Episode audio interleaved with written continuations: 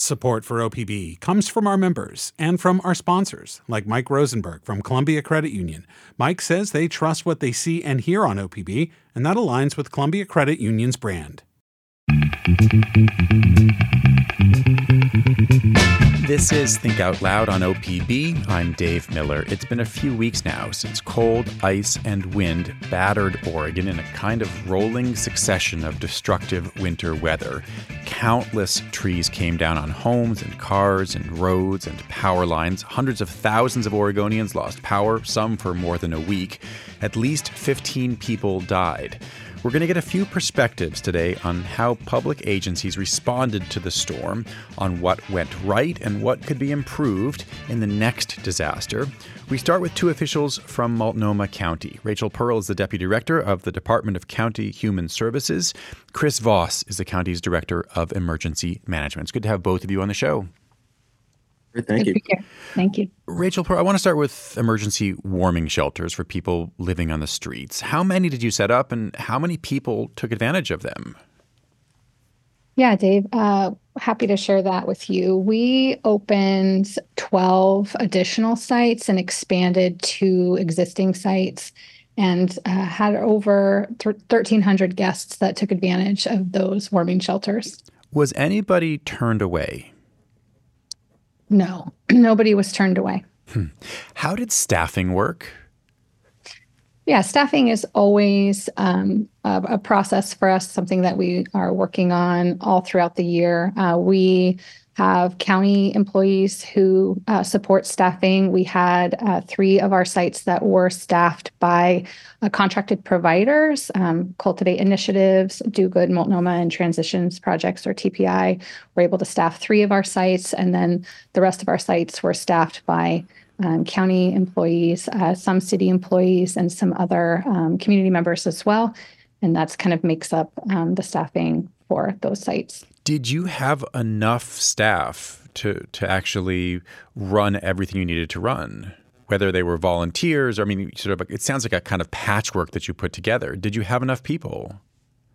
Yeah, I mean, I think that's the question we're always asking ourselves is um, as we look at past activations and prepare for future activations, looking at how many people we think might need these spaces, how many spaces we need, and then how many staff we need to uh, run those um, efficiently, effectively, and safely. And you know, so if you look at last February. Um, to this year, we increased our um, county staff involvement by 66%. And so that demonstrates the amount of increase in our recruitment and training in order to be prepared prepared for this event. And I think from um, as we're reflecting and continuing to go on that journey, we will be expanding that recruitment and looking at opportunities to partner more with our community members as well. And so um, I think it's it's difficult to say do we have enough i think we would benefit from having more and we're always in a process of continuing to recruit um, and we look forward to doing that and, and being expanding that out um, beyond uh, our existing kind of recruitment efforts as well Chris, the county has gotten some questions and some criticism for the decision to close these emergency shelters before the temperature had really risen, before the ice had melted. What was the thinking? Yeah, and uh, I do want to just take a second and, and add some numbers to what Rachel and, and her team has done, is really the county, because uh, this event was very, very unique for us you know, we provided over 7,650 meals, which was actually 163, 163% meals, more meals than our next highest event. Uh, shifts, we more than double the number of staffing shifts we ran this event than previous events. Uh, uh, even transports of people, we were up 157%. So this was really a big event for us. With regard to that piece and sort of the closure of shelters, you know, w- we rely on a, on a lot of bits of pieces of information, and and one of those pieces of information is obviously forecasting, and uh, you know, we, we know forecasting is also a little bit of an inexact science. Uh, last February, we saw uh, a snowstorm. We, we thought we were going to get 0.2 inches, and, and we saw close to a foot.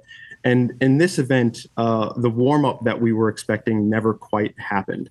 And uh, you're right. Uh, we are looking at how we how much we look at that forecasting which is still really really important for us but it's also driving decisions that we know that we're making 24 hours later. So um, I, I want to talk about that for a second because on Tuesday morning, when we had a call about uh, the closures of, of shelters, um, we actually were talking a little about uh, just Tuesday night. And uh, while there are several thresholds that we look at from temperature and precipitation, um, wind, uh, the Tuesday night we actually didn't meet our standard thresholds. But but when we sat down and talked about this, we're like, well, if the if we're going to see ice during the day, we can't exactly let people out at night at 8 p.m. So uh, the determination was, let's extend that to the next morning, where we were hearing forecasts that we were going to see temperatures uh, well into the 40s. We were supposed to see rain overnight. Well, those things didn't quite um, uh, manifest the way that we thought that we would. And we actually extended our, our closure hours. Uh, but then we also did things later in the week that I don't know that were quite as publicized. We opened points of distribution to provide additional gear. And we actually opened uh, another shelter because while we did start to see some temperatures uh, warming up around the county, uh, the city of Gresham and out east uh, was not seeing temperatures. So we actually reopened another location and worked with uh, the governments out there as well as uh, our outreach contractors to put people in there that uh, were still finding themselves in a position where they did need shelter. Since the storm, there has been uh, some finger pointing between city and county leaders about decision making, about communication. We don't have time to get into all those details, but but most broadly, what can you do to respond to crises in the most coordinated, efficient ways, given the divisions of different governments? Yeah, you know what, and and I, that's a great question, and I think I want people to understand that during one of these events, we are making thousands of decisions. Um, and you know what, uh, I, I, know sometimes people will focus on uh, some of the differences that governments have, but I think those are really minuscule compared to the number of decisions that we're making where we are 100% aligned in sort of the direction of what we want to do. And so the differences tend to be overplayed, especially from my point of view.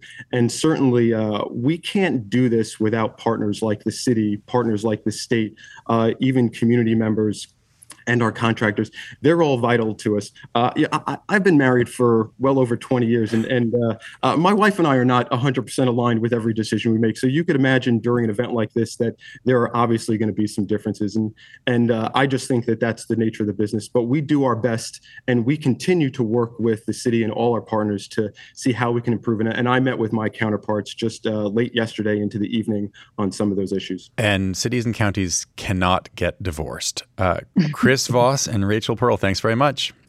Thank you. Thank you. Chris Voss is the Director of Emergency Management for Multnomah County. Rachel Pearl is the Deputy Director of the Department of County Human Services. We're doing a kind of after action report right now on the recent winter storm or storms. We turn from Multnomah to Lane County right now. Lane was one of the areas that was hit hardest. Eve Gray is the Director of Health and Human Services for Lane County. Welcome to the show. Thank you so much. Good to be here. Can you give us a sense for the scale of the damage in Lane County? You know, we were hit uh, very significantly and across the county. Uh, we had an inch or more of ice in many places, most places within our county. At one point, more than 60% of Lane County residents were out of power. And for those areas that were the hardest hit, in particular in South Lane County, Cottage Grove area, there were folks who were out of power for well over a week. And their power outage started at the height of the cold. So, right in the um, Saturday, Sunday, the 14th or 15th. And, uh, and we had to work uh, really creatively with the city officials when the entire city of Cottage Grove lost power. And how were they going to help, and how were we going to help collaboratively to get resources there in in uh, generators and uh, fuel, and making sure that there were some warm spaces that people could go to. And that was just one example.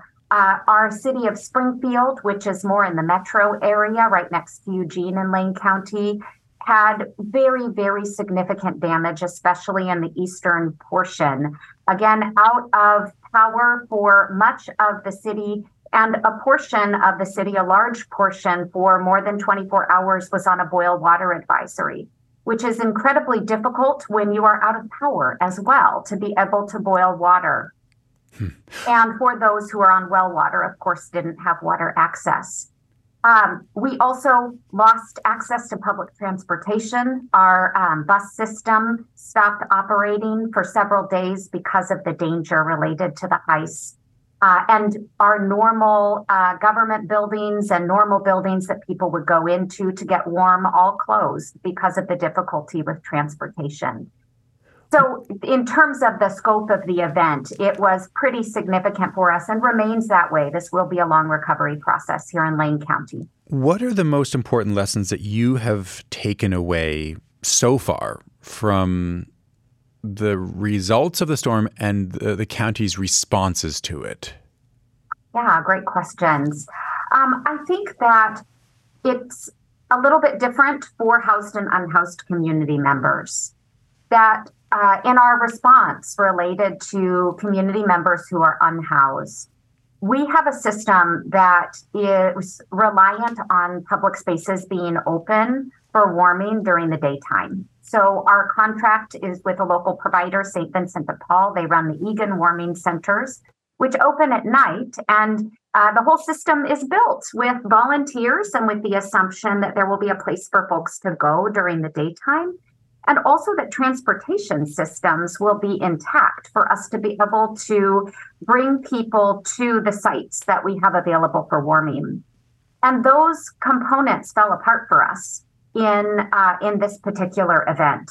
And that's a big part of our focus is to look at um, how do we create a system that can rapidly upscale to provide daytime services, uh, to provide transportation in dangerous conditions so that we can be protecting our community. Um, the with those who are housed, the the factors were different in terms of what was complicated for us. We in Lane County we have 12 cities.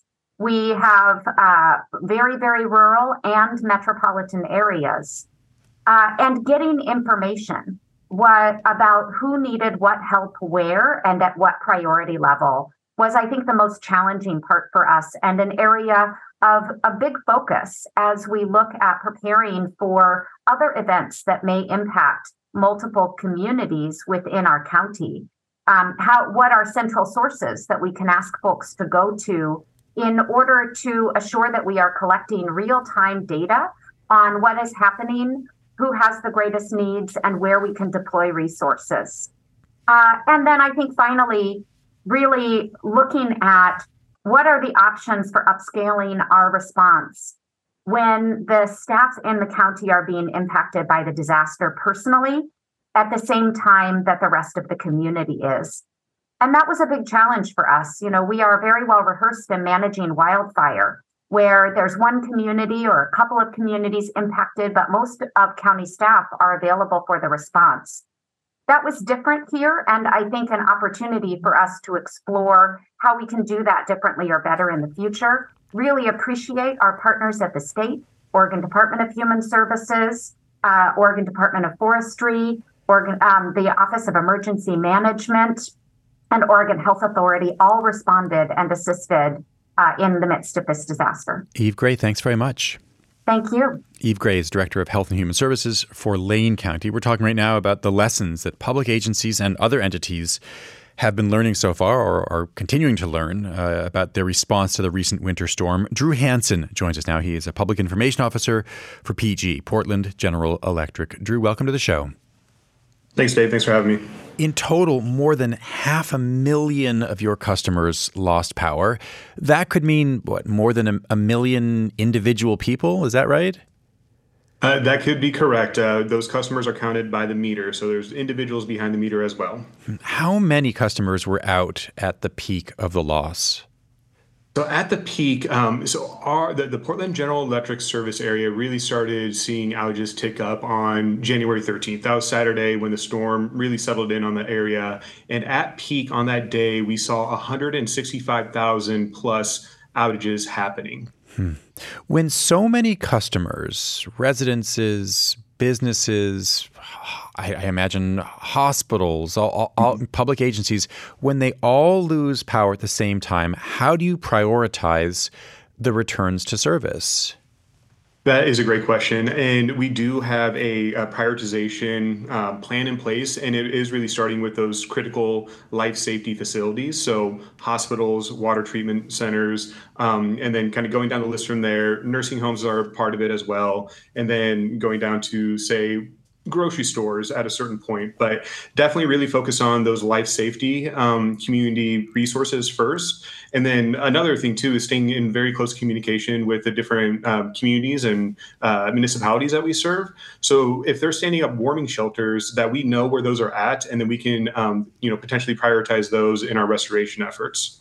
How did communication go? I mean, this is one of the themes that has been emerging in these conversations is the the required coordination between different government agencies or government mm-hmm. agencies and utilities.